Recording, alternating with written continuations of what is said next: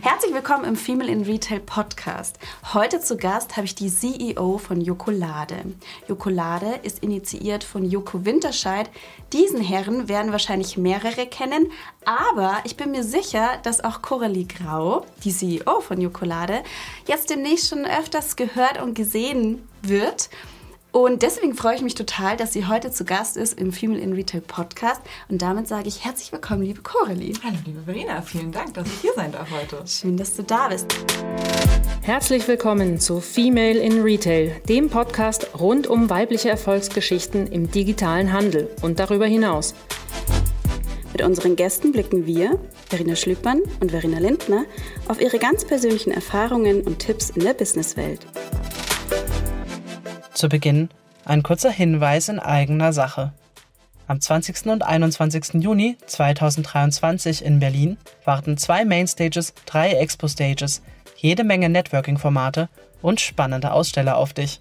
Hol dir jetzt das Early Bird-Ticket und spare als Händler bis zu 350 und als Dienstleister bis zu 450 €. Weitere Infos findest du unter k5.de/events/k5-konferenz.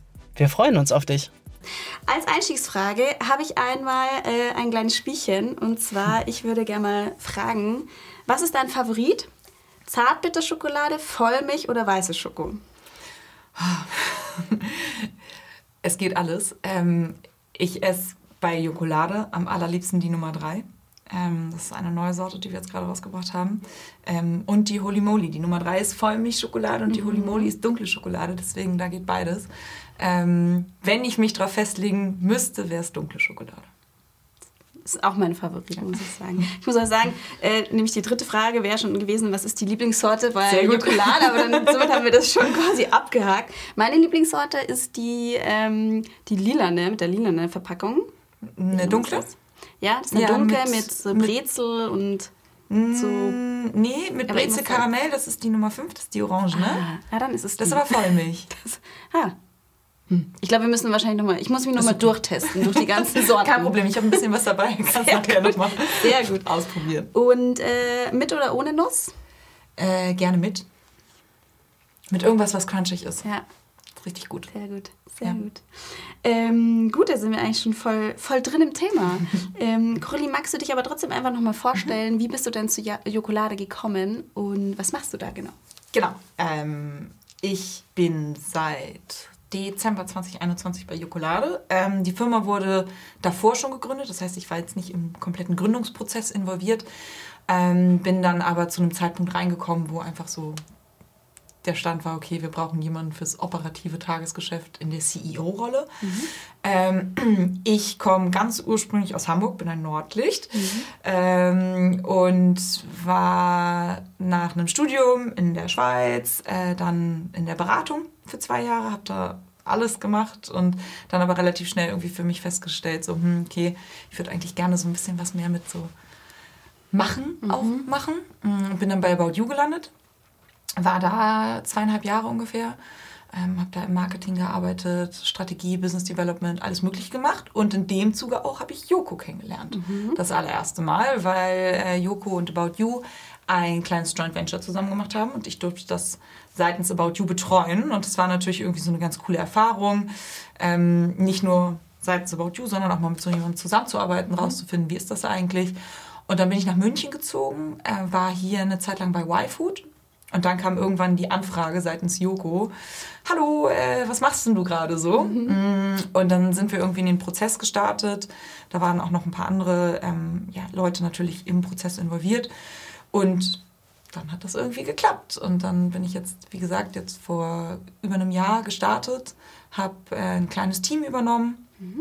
Und wir versuchen da mit vollem Herzblut Schokolade nicht nur lecker, sondern vor allem auch fair zu machen. Ja, jetzt hast du schon gesagt, auch mal ganz interessant, mit so einem bekannteren Gesicht eine Kooperation zu machen, beziehungsweise jetzt ist er ja so dein Co-CEO. Ich glaube, dass er gar operativ gar nicht mehr so viel tätig ist, sondern mehr strategisch wahrscheinlich. Ja, genau. Wie ist er denn so, der liebe Joko? Der liebe Joko. Ich finde es super, super angenehm, mit ihm zu arbeiten, weil er super wertschätzend ist, sich immer die Zeit nimmt, auch was ich auch gelernt habe, was überhaupt nicht selbstverständlich ist, weil, mal ganz doof gesagt, Jokolade ist Jokos Herzensprojekt und nicht sein Job. Ne? Der verdient mit der Firma kein Geld, der möchte da auch erstmal kein Geld mit verdienen. Und das bedeutet, alle Zeit, die er uns gibt, ist ja eigentlich so ein bisschen seine Magic Time. Ne? So, und sein Hauptjob ist natürlich irgendwie, sind seine Moderationen, seine Entertainment-Jobs und Co. Im deutschen Fernsehen. Und vor dem Hintergrund weiß ich es unglaublich zu schätzen, die Zeit, die er sich nimmt. Und das macht die Zusammenarbeit auch sehr angenehm und er ist tatsächlich auch sehr lustig. Sehr gut. Jetzt hast du schon gesagt, du hast ein kleineres Team übernommen. Ich glaube, Jokolade gibt es ja seit 2020? Gegründet September 2020. Go Live war im Januar 2021 und dann das war der Online-Go Live und dann im Handel gestartet im März 2021, genau. Und initial waren das Joko, der Max Wittrock von MyMüsli und oder Ex-MyMüsli und noch ein Dritter im Bunde, der Joko auch sehr viel in diesem Bereich betreut. Und dann haben die sich 1-2 Leute am Anfang dazugeholt für Operations, für Marketing. Und dann ist so aus diesem sehr kleinen Team irgendwie dann immer mehr geworden. Und mittlerweile sind wir 11 mit mir, mit Praktikanten und Werkstudenten, also mit allem drum und dran. Aber schon irgendwie ein doch kleines Team, was da aufgewachsen ist, mit dem wir alle zentralen Funktionen abbilden. Klein, aber fein, würde ich sagen. Ja. Das ist eine gute Größe. Und man muss ja auch sagen, ihr seid ja noch gar nicht so alt und für da wahrscheinlich auch rasant gewachsen, kann ich mir vorstellen. Also ich glaube, das erste Jahr war einfach echt abgefahren, weil vor allem dieser Launch, ich glaube, man kennt es so aus diesen, man kann schon fast sagen, klassischen Influencer-Food-Produkten, vor allem im Getränkebereich, dass die Produkte zum Anfang einen unglaublichen Eimer volle Kanone durch die Decke gehen, Start hingelegt haben. Und das hatten wir mit Jokolade auch. Wir haben in den ersten 2 Monaten das Jahresziel erreicht am Umsatz. So. Krass. Und das ist so ein bisschen, ich sage mal, Fluch und Segen, weil das ist natürlich mega geil, ne? Also sagen so, boah, okay, so ein erfolgreiches Produkt. Aber du setzt da natürlich auch einen Standard mit, der gehalten werden soll. Ne? Und dann war 2021, verlief dann so ganz gut, würde ich sagen. Auch noch über den Rest des Jahres, haben guten Umsatz eingefahren, gutes Ergebnis. Und dann kam 2022. Und das war ja so, ich bin im Dezember, wirklich Mitte Dezember eingestiegen, fliegenden Übergang gemacht, fliegenden Wechsel von YFood zu About You, sag ich schon, zu Jokolade. Und dann kam Februar 2022 und dann kam der Krieg in der Ukraine. Die komplette Weltwirtschaft hat sich irgendwie einmal überlegt, dass sie jetzt andere Sachen macht. Das hatte auch für uns richtig krasse Auswirkungen tatsächlich, weil natürlich unsere Produktionskosten gestiegen sind. Die Inflation hat nicht nur auf der Seite ihre Auswirkungen gezeigt, in dem Sinne, dass wir tatsächlich zum Sommer hin unsere Preise erhöhen mussten, sondern natürlich auch auf der Nachfrageseite. Ne? Die Leute gehen in den Supermarkt und gucken, puh, und Butter kostet 3€, kaufe ich mir jetzt noch eine Tafel Schokolade für 3€, oder greife ich dann lieber zur handelsüblichen, die deutlich günstiger ist, ohne zu wissen, was die Implikation dahinter ist. Ne? Ja. Wie holt ihr denn, weil das war tatsächlich auch meine Frage, wie sehr ihr die Inflation auf Kundenseite merkt?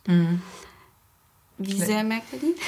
Also letztes Jahr war für Produkte, für Markenprodukte insgesamt, aber vor allem natürlich auch in einem Premium-Preissegment, in dem wir uns bewegen, obwohl wir uns gar nicht als Premium-Produkt darstellen wollen. Wir wollen uns einfach als gute, faire Schokolade darstellen und nicht als Premium- oder Luxusprodukt. Ne? Aber du siehst es in dem Segment schon enorm und du siehst es natürlich auch in den Gesprächen mit den Händlern, ne? Weil die natürlich sagen, hey, warum soll ich mir Produkt XY ins Regal stellen, das teurer ist? Das heißt, das wird in so einer Phase wahrscheinlich weniger gegriffen, außer du hast eine sehr, sehr starke, lang etablierte Marke und hast einen entsprechenden Marketing-Spend, den du auch nochmal da reinschieben kannst, um immer wieder irgendwie den Kauf zu initiieren.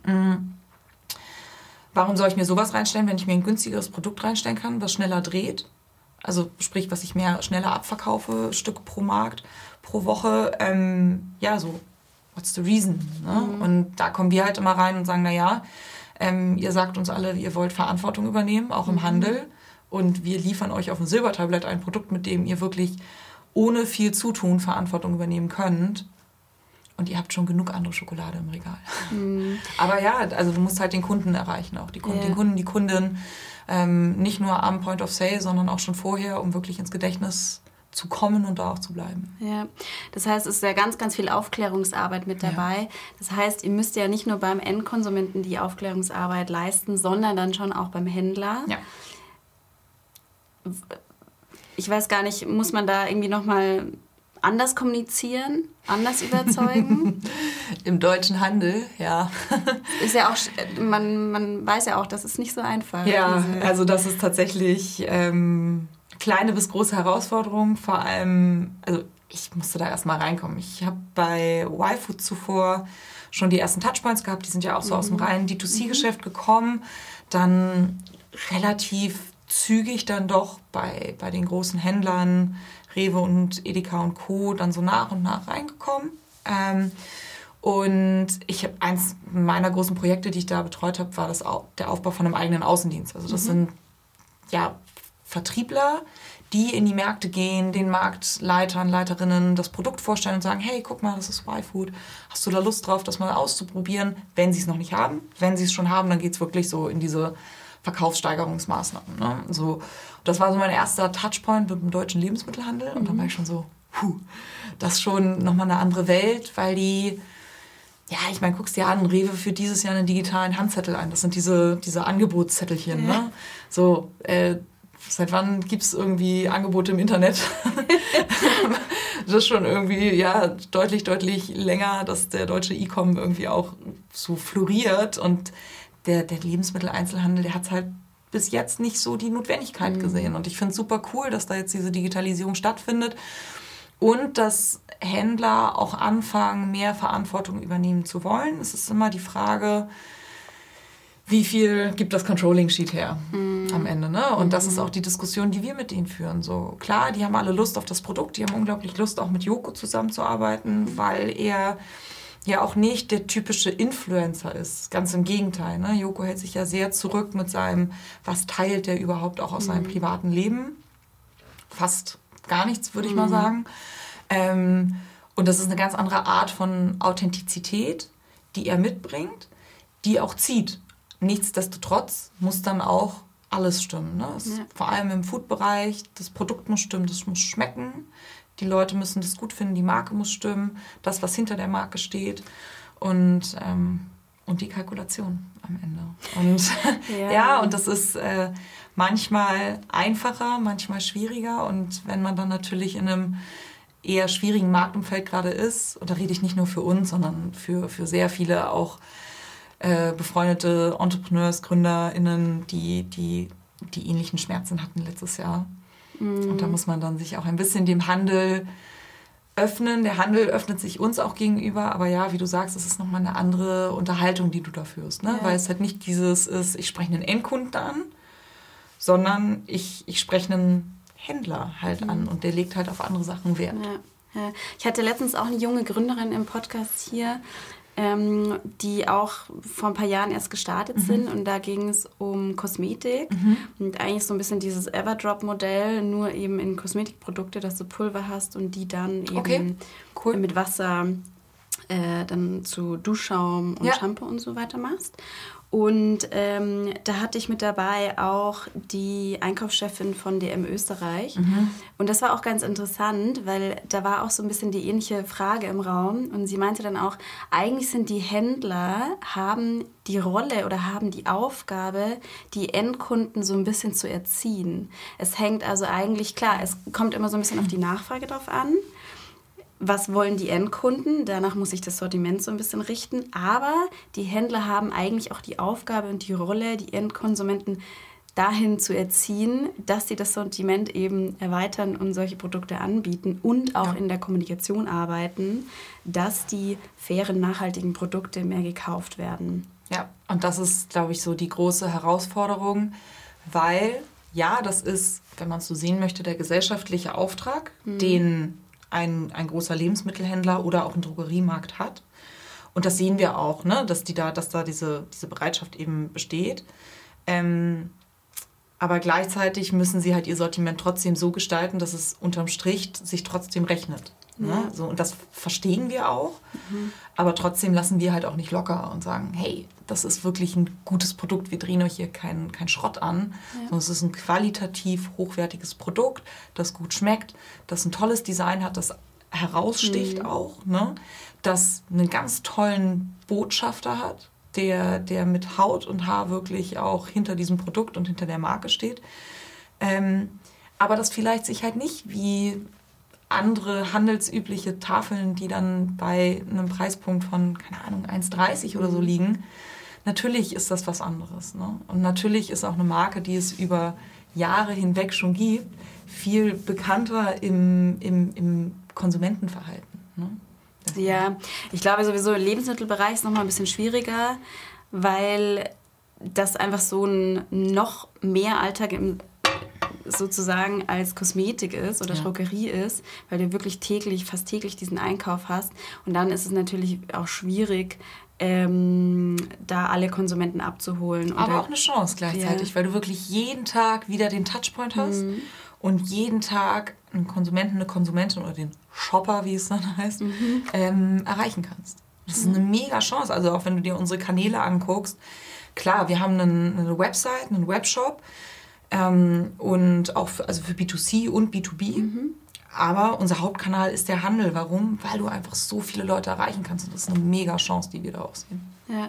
Wie viel Anteil macht der D2C, das D2C-Geschäft aus? So ungefähr? 10%. Ach krass, ja. Aber weil es Food ist, ne? Ja. Und ich weiß nicht, wie oft du Lebensmittel online bestellst, jetzt mal abgesehen von Quick Commerce, ob du regelmäßig bei den verfügbaren Angeboten, die ja jetzt auch noch nicht so mega convenient sind, ob du da regelmäßig bestellst. Dadurch, dass ich jetzt so ein bisschen in der Branche bin, ist es wahrscheinlich bei mir ein bisschen anders. Ich werde ja auch immer geinfluenced von meinen Podcast-Gästen. Sehr gut. Auch die vom Sven. Das heißt, ich probiere irgendwie so alles aus. Ja. Ich bestelle Kaffee und auch Schokolade und so weiter online. Sehr gut. Aber ja, du hast schon recht, das leuchtet schon ein. Ja, und ich glaube, also auch da, das war für mich auch so ein ganz spannendes Learning, so wie ist das Konsumentenverhalten und wie unterscheidet sich da auch eine Schokolade von einem Ready-to-Drink, wie YFood es zum Beispiel ist, ne? So, und dann hast du irgendwie, okay, das hat ein langes Mindesthaltbarkeitsdatum, das YFood-Getränk oder das Pulver sogar noch länger. Das kannst du lagern, musst es nicht kühlen, hast irgendwie keine Saisonalität unbedingt. Und dann hast du Schokolade, die auch ein verhältnismäßig langes Mindesthaltbarkeitsdatum hat. Wir sind jetzt bei 18 Monaten, das ist schon echt gut. Aber das ist ein absoluter Impulskauf. Also ich weiß nicht, wie oft du, wenn du oder der normale Verbraucher, die normale Verbraucherin in den Supermarkt geht und auf der Liste stehen hat, okay, ich kaufe mir heute 3 Tafeln Schokolade. So, das machst du nicht, weil das ist so psychologisch, so dieses Belohnungsmoment. Du sagst, okay, ich habe jetzt meinen ganzen Einkauf und rein vom Aufbau vom Supermarkt ist ja dann auch so, wo ist das Süßigkeitenregal eher so am Ende. Am besten nochmal an der Kasse, ne? Die klassische Kassenzone, aber eben auch das große Regal, 5 Meter Süßware, jawollo. Und dann stehst du davor und bist so, oh, jetzt gar nicht mehr noch was. Das ist halt dieser Impuls. Und deswegen ist der Online-Shop für uns super wichtig, um dieses Direct-to-Consumer Facing-Portal zu haben, damit sich die Leute auch mit der Marke auseinandersetzen können. Instagram ist für uns auch ein super wichtiger Kanal da tatsächlich. Aber die Conversion, die erreichst du vor allem im Handel. Ja. Weil du da auch einfach die Masse viel krasser nochmal erreichst. Ja. Und rein von der Kommunikation, wie betreibt ihr da oder auf welchen Kanälen betreibt ihr da diese Aufklärungsarbeit in Anführungsstrichen? Genau, also ich habe es ja gerade schon gesagt, Instagram ist tatsächlich für uns der zentrale Social-Media-Kanal. Jetzt könnte man sagen, wieso seid ihr nicht auf TikTok? Ist ein bisschen auf der einen Seite ein Kapazitätenthema, das sage ich ganz klar, ne? Weil mal eben so TikTok nebenbei machen, also fände ich nicht sinnvoll, weil ich glaube, dafür ist der Kanal dann doch zu anspruchsvoll, dass du es einfach so, dann machen wir mal hier ein bisschen. Das heißt, Instagram ist auch so ein bisschen historisch gewachsen aus dem Fakt, dass Joko natürlich da eine enorme Reichweite hatte, sie dann letztes Jahr einmal für einen guten Zweck aufgegeben hat im Rahmen einer Aktion und jetzt aber auch wieder aufgebaut hat. Und auch da wir natürlich immer gucken müssen, okay, wo erreichen wir die Leute, ne? Und darüber hinaus bauen wir natürlich das Thema CRM immer weiter aus, weil wir da auch sehen, wir haben unglaublich gute Opening Rates. Das heißt, die Leute lesen unseren Newsletter gerne und setzen sich auch damit auseinander. Und wir haben jetzt so ein bisschen angefangen, seit Anfang des Jahres LinkedIn für uns so ein bisschen auch auszubauen. Das macht unglaublich Spaß, weil das irgendwie nochmal so eine ganz andere Community ist. Ja. Und da sieht man halt auch so die kleinen, aber feinen Erfolge eben dann auch. Und ja, es ist auch eine andere Reaktion, die man da bekommt. Ja. Deswegen. Das ist mir auch aufgefallen, ich habe auch so ein bisschen Recherche betrieben, das ist mir auch aufgefallen, LinkedIn ist irgendwie auch tatsächlich ein guter Kanal, glaube ich, um wirklich tief in das Thema reinzugehen und auch wirklich die Zusammenhänge und die Hintergründe zu erklären, warum es denn so schwierig ist, wirklich faire Schokolade herzustellen und zu verkaufen. Und da, glaube ich, dockt auch diese Aufklärungsarbeit ganz gut an. Voll, und wir haben das halt für uns so ein bisschen entdeckt, einfach, also fairerweise, unser Co-Gründer, der Max Wittrock, und gesagt, so Leute, LinkedIn, einfach jeden Tag posten. So. Und ich so, boah, jeden Tag, das ist mega viel. Und dann haben wir gesagt, okay, wir machen jetzt mal 3-mal die Woche. Und wenn du dich dann einmal hinsetzt und irgendwie sagst, okay, welche Themen will ich denn bespielen? Und kann ich irgendwie bestimmte Bereiche für mich definieren, die ich dann in regelmäßigen Abständen auch bespiele, dann ist das gar nicht mehr so ein Hexenwerk. Und für mich ist es so ein bisschen mein Guilty Pleasure, weil ich setze mich immer einmal die Woche hin und schreibe irgendwie die Beiträge. Und das gibt mir so viel Genugtuung, weil ich mir sage, okay, da kann ich kommunizieren und die Leute setzen sich gerne damit auseinander. Die wollen informiert werden, ne? Weil es ist ja auch so, wenn du dir Instagram als Kanal anguckst, ist halt sehr viel Bild und Video. Und klar guckt man sich irgendwie mal die Caption an, aber das ist schon, da muss das Bild, das ist halt eine Bildsprache. Und ja, auch LinkedIn verlangt Bilder, aber du kannst halt sehr cool mit Text auch arbeiten und wirklich auch tiefgründigere Informationen einfacher transportieren. Ja, total. Ja. Würdest du sagen, dass du als Rolle, als CEO da auch noch irgendwie stärker bei deinem persönlichen LinkedIn-Kanal werden musst oder willst? Beides. Ist auch ein Zeitthema. Und ich habe gesagt, okay, aktuell liegt halt der LinkedIn-Kanal von Jokolade auf der Prio. Ich versuche für mich immer so bestimmte Themen, die für mich auch sehr wichtig sind, wo ich sage, hey, das möchte ich gerne auch über meinen Kanal transportieren, greife ich auf. Weil ich glaube, am Ende ein weiser Mensch hat zu mir gesagt, people follow people. Und du siehst es auch, wenn du dir anguckst, was die Reaktion und die Interaktion auf Posts sind, die ich rausgebe oder die Jokolade rausgibt. Ich glaube, das Krasseste war jetzt gerade vor ungefähr 2 Wochen, haben wir Joko gebeten, dass er einen Post verfasst für eine Sorte, die wir letztes Jahr zusammen mit der Community kreiert haben. Die ist noch sozusagen von unserem alten Sortiment. Wir haben dieses Jahr ein neues Sortiment rausgebracht. Und da wollten wir einfach gerne nochmal, dass er nochmal über seinen LinkedIn-Kanal, nicht nur Instagram, sondern auch mal LinkedIn, versucht, was passiert denn, wenn ich da Leute mal aktiviere und das Produkt vorstelle. So, und ich glaube, der Post hat über 1000 Likes bekommen. Ich weiß nicht, was die Reichweiten aktuell sind, aber auch geisteskrank viele Kommentare einfach. Also unglaublich viel Interaction Rate.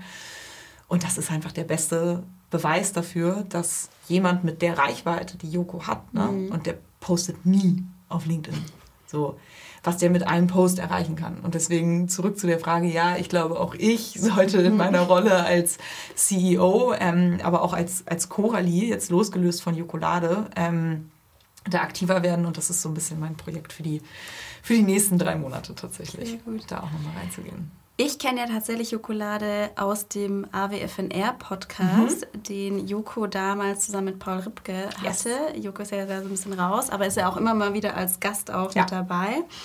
Und da erzählt er ja schon auch immer wieder von Jokolade und so bin ich auch tatsächlich irgendwie damit einfach in Berührung gekommen und habe daraufhin auch nicht online, im Laden gekauft. Mhm. Merkt ihr das, wenn eben, oder jetzt hast du jetzt das Beispiel erzählt von dem LinkedIn-Post von Joko, merkt ihr das, wenn Joko da aktiv ist in der Kommunikation, ja, dass dann auch die Zahlen steigen? Ja, also im Handel ist natürlich immer ein bisschen schwierig, weil da wir haben ja keine Live-Zahlen, keine Kassenzahlen. Ja. Das wäre mega cool. Dafür muss man leider sehr, sehr viel Geld bezahlen und sich sehr lange im Markt etablieren. Ich glaube, einer der wenigen, die das hingekriegt haben, ist Chibu tatsächlich. Weil die ja so Shop-in-Shop-Systeme haben. Ne? Und die haben mit den Händlern zum Teil wirklich Deals, dass die genau wissen, okay, wie viel Bestand ist jetzt live noch im Laden, automatisierte Nachbestellung und so weiter und so fort, hoch ausgeklügelt. Das haben wir nicht. Da sind wir eher blind, würde ich sagen, und müssen halt regelmäßig Drehzahlen einfordern. Aber wir haben es jetzt vor 2 Wochen gesehen, dass dann unser Online-Shop mal kurz 300-400% durch die Decke geht. So, das sind natürlich immer noch verhältnismäßig kleine Zahlen. Aber es ist natürlich, du siehst, was es bewirkt. Und du siehst auch, dass, und das finde ich so spannend, auch in der Interaktion, die da mit so einem Post passiert. Und das war nicht nur LinkedIn, auch Instagram. Ne? Also wir sehen schon Instagram, wenn du dir anguckst, woher kommt der Traffic. Instagram konvertiert besser als LinkedIn. Das ist auch okay. Weil LinkedIn, da geht es uns nicht um die Conversion eigentlich, sondern da geht es uns darum, um Aufmerksamkeit zu schaffen, zu informieren. Aber du siehst natürlich, okay, du kannst damit genau das nämlich erreichen. Leute auf das Produkt aufmerksam machen. Im besten Fall konvertieren sie direkt, weil sie irgendwie sagen, okay, mein Call to Action ist da, ich probiere das jetzt einfach mal aus. Bei dem Produkt, was wir beworben haben, ist es tatsächlich so, dass es das auch fast nur online gibt. Eins der wenigen Online-Exclusive-Produkte. Aber wir haben natürlich auch Sachen, dass wir zum Beispiel mit einem Drogeriepartner gestartet sind und in dem Falle war es Rossmann und Joko eine Story gedreht hat. Und da siehst du eben auch wieder, da kommt bei ihm positives Feedback rein, bei uns kommt positives Feedback rein und die Ware ist sehr gut angelaufen da. Ne? So, und das hilft schon enorm. Ja, glaube ich, dass doch irgendwie alle diese typischen Touchpoints dann aufeinander einzahlen. Ja. Und ich glaube, aber du musst sie halt auch immer wieder bespielen. Es bringt nichts, wenn du einmal was machst. Das ist wirklich so dieses steter Tropfen höhlt den Stein. Und da auch aber einen Weg zu finden, dass es halt nicht nervig wird. Ne? Weil ich glaube, viele von uns kennen so dieses typische, hey Leute, ich wollte euch heute mal was vorstellen und mit dem Code Coralie10 kriegt ihr jetzt so und so viel %, was auch immer. Und das funktioniert bei manchen Produkten, glaube ich, sehr gut, aber bei einem Produkt wie unserem, was wirklich so sehr auch nochmal diese Message dahinter transportieren möchte, da geht es auch ums Trial, aber es geht auch darum, dass die Leute sich mit dem Thema auseinandersetzen. Ja. Stimmt. Macht ihr eigentlich Influencer-Marketing oder braucht ihr das gar nicht, weil ihr... Also wir machen es nicht das klassische Influencer-Marketing, nicht mit irgendwie hier ist ein Voucher-Code und schau mal was, also jetzt gehen wir shoppen, sondern wir nutzen es eher für Branding und Awareness, dass wir halt da auch uns Influencer suchen, auch aus Jokos Netzwerk tatsächlich, aber auch selber schauen, okay, wen finden wir spannend, wo glauben wir auch, dass ein guter Brandfit da ist. Ne? Und die schreiben wir an und fragen die halt, ob die Lust haben, mit uns irgendwie was zu machen. Und dann gucken wir mal, okay, wie ist die Reaktion und gehen eher über den Schritt. Ja. Weil wir halt nicht in diesen Modus reinkommen wollen, so die Leute kaufen uns nur, wenn es einen Discount gerade gibt. Ja, stimmt. Jetzt habt ihr nicht nur einen B2C-Shop online, sondern auch B2B. Ich habe ja auch gesehen, dass ihr jetzt nicht nur die großen Tafeln habt, sondern auch die kleinen Riegel.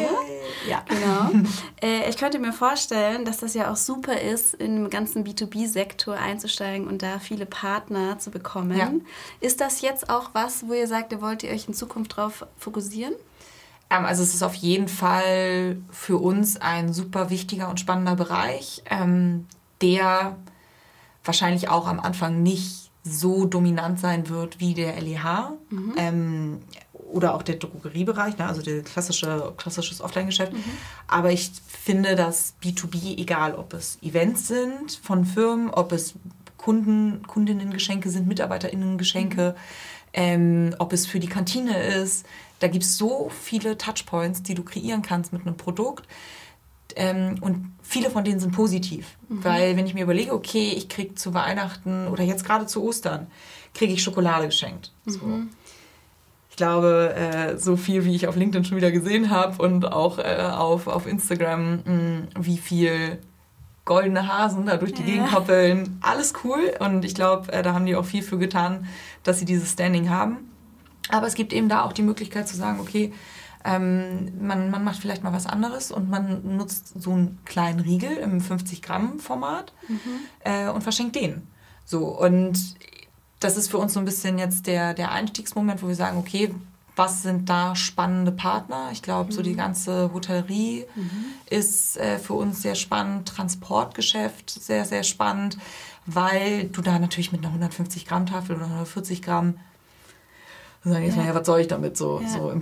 Egal, ob es in der Bahn ist oder im Hotel oder sonst wo, brauchst du erstmal nicht. Ne? Da willst du halt was Kleines, so ein Snackformat haben. Und da wollen wir jetzt auf jeden Fall rein. Das ist dann sozusagen B2B-Reseller für uns. Und dann aber natürlich auch ganz klassisch Firmenkunden, die irgendwie sagen, wir wollen eine personalisierte Tafel haben mit einem eigenen Packaging. Haben wir jetzt letztes Jahr groß für DHL Express Deutschland gemacht, die das auch noch mit einem positiven Zweck verbunden haben. Nämlich die haben von jeder Tafel, die verkauft wurde, 2 Euro gespendet an Pink Ribbon und Blue Ribbon Deutschland. Und da haben wir ein eigenes komplettes Packaging-Design für die gemacht. So gucken wir jetzt auch gerade wieder für die einen oder anderen Kunden, haben wir es schon umgesetzt oder sind in der Umsetzung, dass du da auch so eine positive Assoziation mit dem Produkt schaffst. Ja, cool, da bin ich sehr, sehr gespannt, weil auch das, was du angesprochen hast, mit dem diesen positiven Moment oder diesen Wohlfühlmoment zu schaffen, mir geht es tatsächlich auch immer so im Flieger, wenn man da irgendwie noch was bekommt. Das kleine Täfelchen. Genau, oder auch im Hotel, auf dem Kissen, das ist immer was. Es gehört schon fast dazu, aber trotzdem ist es nochmal was Besonderes auch irgendwie. Ja, da und was ich halt immer finde, so, wenn ich was geschenkt kriege von meinem Arbeitgeber, so dann freue ich mich ja erstmal, wenn es was Cooles ist, so doof gesagt. Und wenn es dann irgendwie eine leckere Schokolade ist, cool, das ist schon mal Tick, Haken dran, dann sieht es irgendwie noch schön aus und dann setze ich mich noch damit auseinander und merke so, okay, mit der Tafel tue ich auch noch was Gutes, weil ich erreiche damit, dass die Bauern und Bäuerinnen in Westafrika, die den Großteil des Kakaos weltweit anbauen, damit auch nochmal zusätzlich unterstützt werden. Jackpot. So. Ja. Jetzt hattest du schon die goldenen Hasen angesprochen. Bist du manchmal nicht auch genervt von diesen großen Konzernen in dem FMCG-Faktor, dass sich da so wenig und so schleichend was ändert? Ja, ich glaube, bin ich tatsächlich, kann ich ganz offen so sagen. Ich kann es aber auch verstehen, warum, weil wir arbeiten ja selber mit einem der größten Kakao- oder Schokoladenproduzenten weltweit zusammen, mit Barry Callebaut. Und das sind so riesen Organisationen. Und ich verstehe, dass die Wege da manchmal sehr lang sind. Bei manchen Themen ist das okay. Bei anderen Themen, wenn es um das Thema fairen Handel geht und Co., da ist jetzt einfach zu lange nichts passiert. Es gibt das sogenannte Haken-Engels-Protokoll. Das wurde 2001 oder 2005 ins Leben gerufen, wo sich alle Großen angeschlossen haben und gesagt haben, ja, jetzt tun wir was für fairen Handel im Kakao und wir ändern jetzt die ganze Industrie. So. Und jetzt? What happened? 20 Jahre später. Ja, also literally. Und das frustriert einen wirklich. Ja.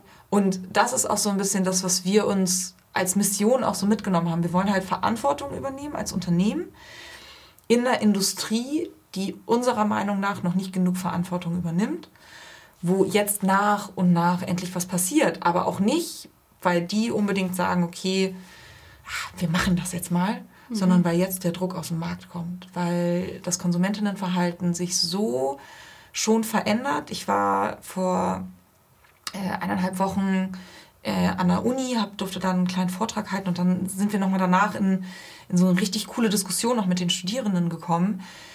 und haben einfach festgestellt, okay, es ist halt kein Trend mehr, ne? Das ist nicht mehr so, ja, wir machen jetzt nachhaltig, sondern so, hey Leute, wir sind einfach an dem Punkt, es ist notwendig, dass wir ökologisch, aber auch sozial, ökonomisch nachhaltiger wirtschaften. So, und das funktioniert nur, wenn die Großen sich auch damit reinbringen. Und das wollen wir in so einen kleinen Tropfen ins Wasser werfen, der hoffentlich immer weiter größere Wellen schlägt.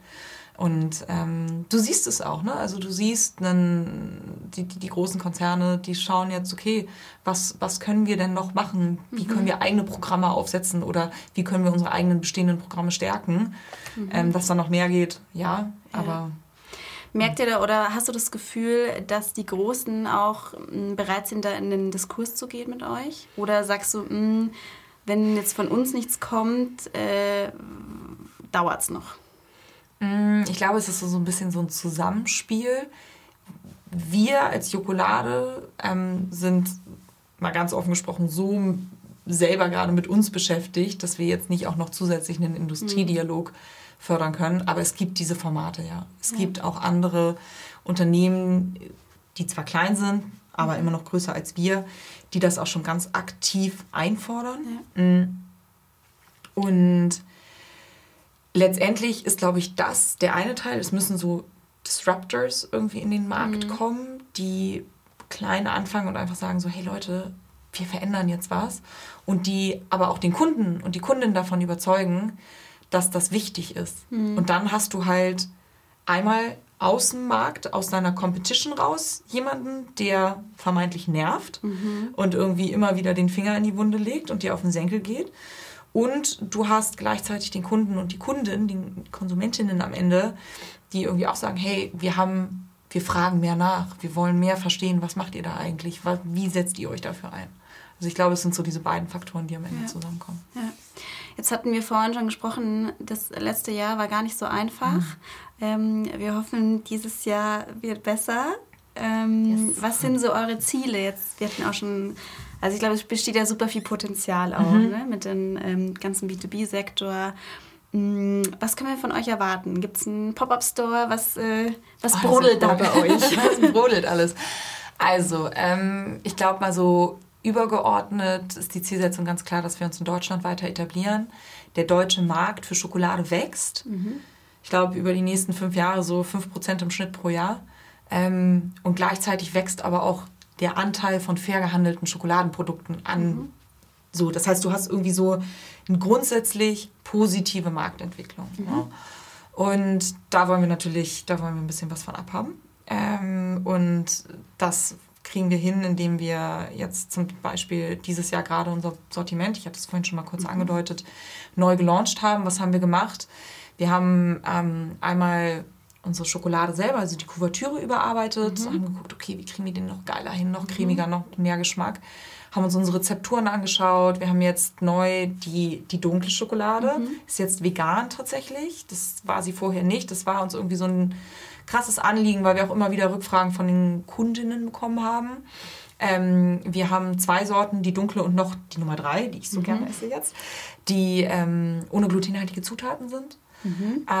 Das heißt, da haben wir einfach auch basierend auf einer Kundenumfrage geschaut, okay, was müssen wir denn machen? Ne? So, und wie können wir unser Produkt nochmal besser machen? Das war schon gut, aber wie können wir es nochmal besser machen?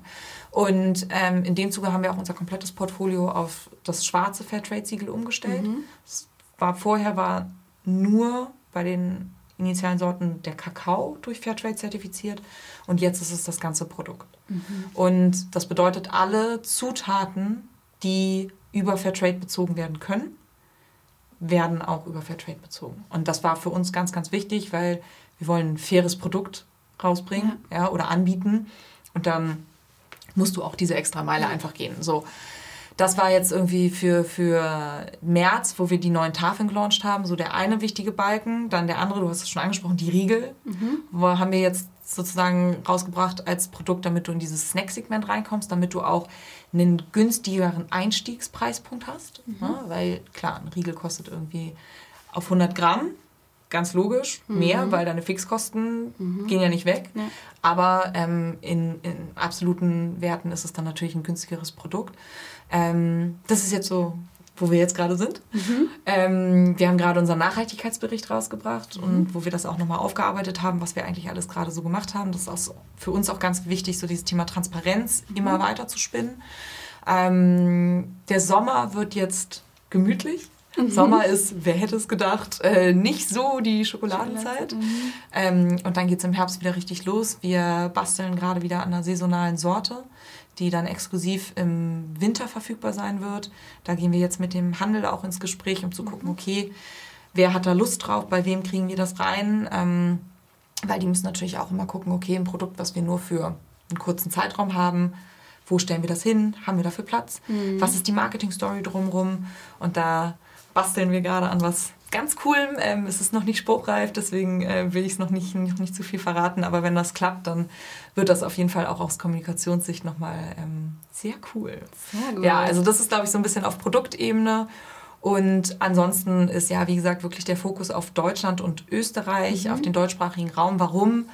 Weil natürlich da auch so dieser Natural Fit mit Joko als Gesicht der Marke und auch als Botschafter der Mission sehr gut funktioniert. Können wir uns vorstellen, irgendwann nochmal irgendwie zu internationalisieren? Ja, aber ist für mich jetzt in den nächsten 2 Jahren kein Prio-Thema, einfach weil Internationalisierung bedarf ein sehr gutes Core-Geschäft, was sich selber trägt und was im besten Fall auch noch selber noch zusätzlich Geld abwirft, um diese Internationalisierung zu finanzieren. Oder wir müssten halt tatsächlich drüber nachdenken, ob wir uns einen Partner reinholen. Mhm. Ne? Weil momentan sind wir komplett bootstrapped, haben keine externen Investoren mit drin.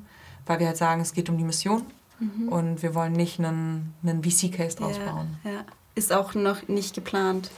Bewusst wahrscheinlich. Also wir liebäugeln schon mit dem Gedanken, strategisch jemanden dazu zu holen, aber das muss dann wirklich auch passen vom Mindset und das ist unglaublich schwierig. Ne?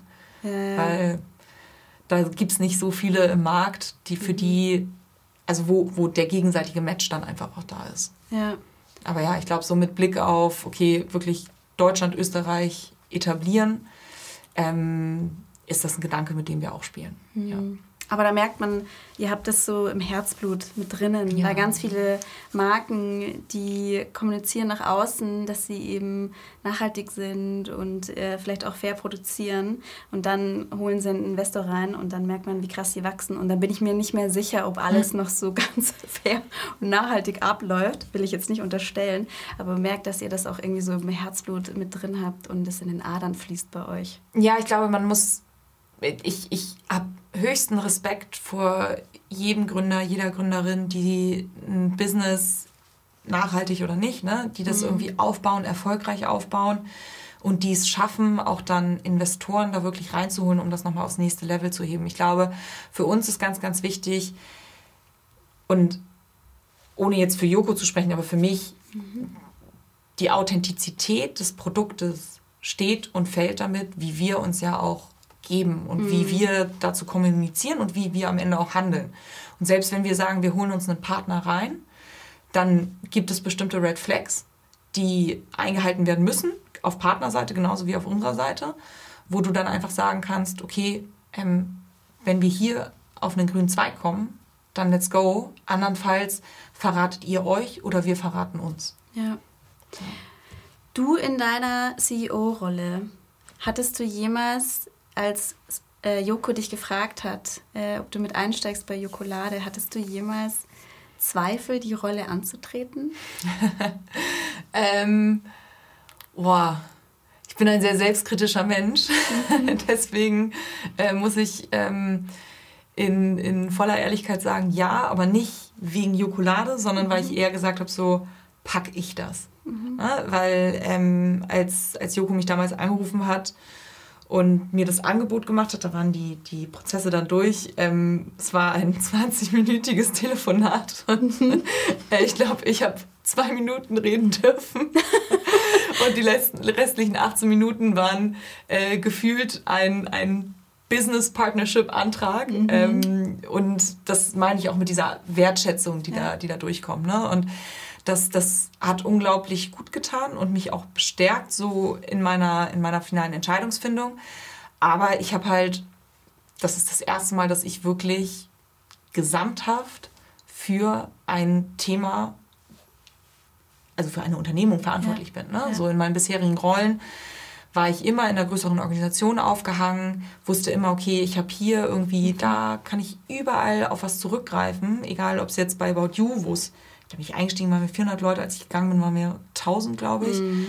Bei YFood waren wir 100 ungefähr, als ich angefangen bin, 160, als ich rausgegangen bin. Da hast du schon sehr viel verfügbare Kapazitäten, ja. Auch wenn da natürlich ein anderer Pace herrscht.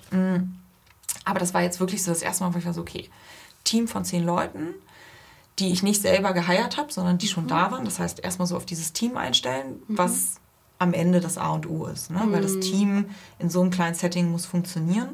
Und wenn es nicht funktioniert, dann stehst du auch da vor der Herausforderung, mal schwierige Entscheidungen zu treffen. Ja. Ne?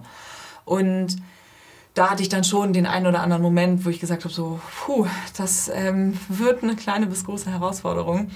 Und fairerweise, die Momente habe ich auch immer wieder. Und ich glaube, es wäre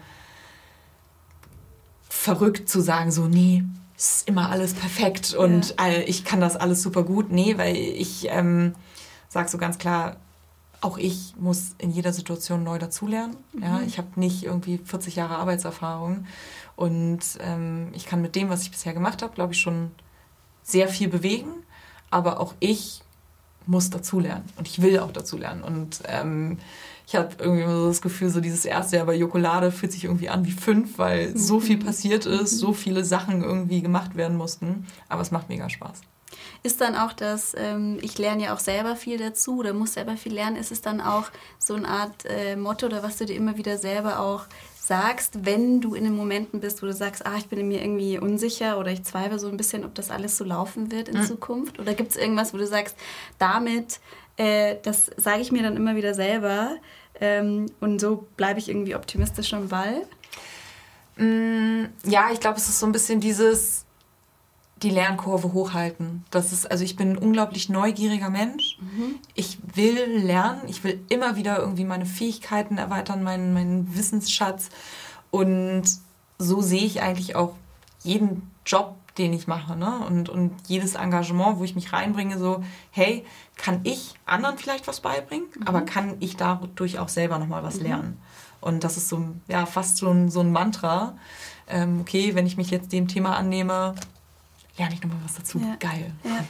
Das, ich kann mir vorstellen, dass es wahrscheinlich auch so ein bisschen in die Unternehmenswerte mit einfließt. Ja, also wir versuchen es zumindest so auch im Team zu leben, dass wir auch so rausidentifizieren, okay, wer hat welche Rolle, nicht nur fachlich, sondern tatsächlich auch im Team, dass wir auch voneinander lernen. Ne? Weil es ist gar nicht der Anspruch, dass jemand, der, keine Ahnung, Marketing macht, alles über Operations weiß. Aber es gibt halt bestimmte Sachen, da ist es super hilfreich, wenn Marketing weiß, okay, was ist bei Operations die Vorlaufzeit oder was auch immer. Und nicht nur gesagt bekommt, hey, das ist die Vorlaufzeit, nach dem Motto friss oder stirb, sondern hey, pass mal auf, das ist die Vorlaufzeit, ich erkläre dir einmal warum, weil wir müssen dann noch das machen. Und dann schaffst du ja durch so einen Lernmoment auch eine ganz andere Kommunikation innerhalb des Teams und eine andere Wertschätzung auch für die Arbeit, die der jeweils andere macht. Ja. Seid ihr gerade auch noch auf der Suche nach Mitarbeitern oder seid ihr jetzt erstmal so gesettelt? Mir hat heute meine Praktikantin gesagt, dass sie nicht verlängern kann tatsächlich. Das heißt, wir suchen im B2B- und Customer-Happiness-Bereich jetzt jemanden für ein Praktikum. Und ansonsten sind wir eigentlich so ganz gut aufgestellt, wobei ich aber auch sage, wenn das hier jetzt jemand hört und irgendwie sagt, hey, ich finde das Unternehmen so cool und ich will einfach mal mich mit denen austauschen, ich bringe das und das mit. Wir freuen uns immer über Initiativbewerbungen tatsächlich auch. Sehr gut. Ja. Gut. Dann würde ich sagen, sind wir sehr gespannt, was noch so alles passiert bei Jokolade. Ich glaube, wir fiebern dann alle so auf den Herbst hin und schauen mal, was da noch so alles von euch kommt. Und eine Abschlussfrage, Coralie. Wir sehen uns auf der k5-Konferenz in Berlin Ende Juni. Yes. Sehr gut, gut. Dein Ticket bekommst du ja eh. An alle Zuhörerinnen, wir haben auch noch einen Special Code in den Shownotes, das verlinken wir alles. Und genau, ansonsten würde ich sagen, sind wir einmal durch. Ich gehe jetzt nochmal zum Probieren von den ganzen Sorten, damit ich dir dann auch final sagen kann, was meine Lieblingssorte ist. Und ansonsten würde ich sagen, müssen wir ganz schnell dann wieder ein Update machen im Herbst und mal schauen, wie es dann so Jokolade auf der weiteren Reise ergangen ist. Und ansonsten bleibt mir nur noch zu sagen, vielen lieben Dank, dass du da warst, Coralie. Und hoffentlich bis bald. Vielen Dank dir und vielen Dank allen, die zuhören und zugucken vielleicht auch. Und ich freue mich aufs nächste Mal. Super. Bis dann. Danke dir.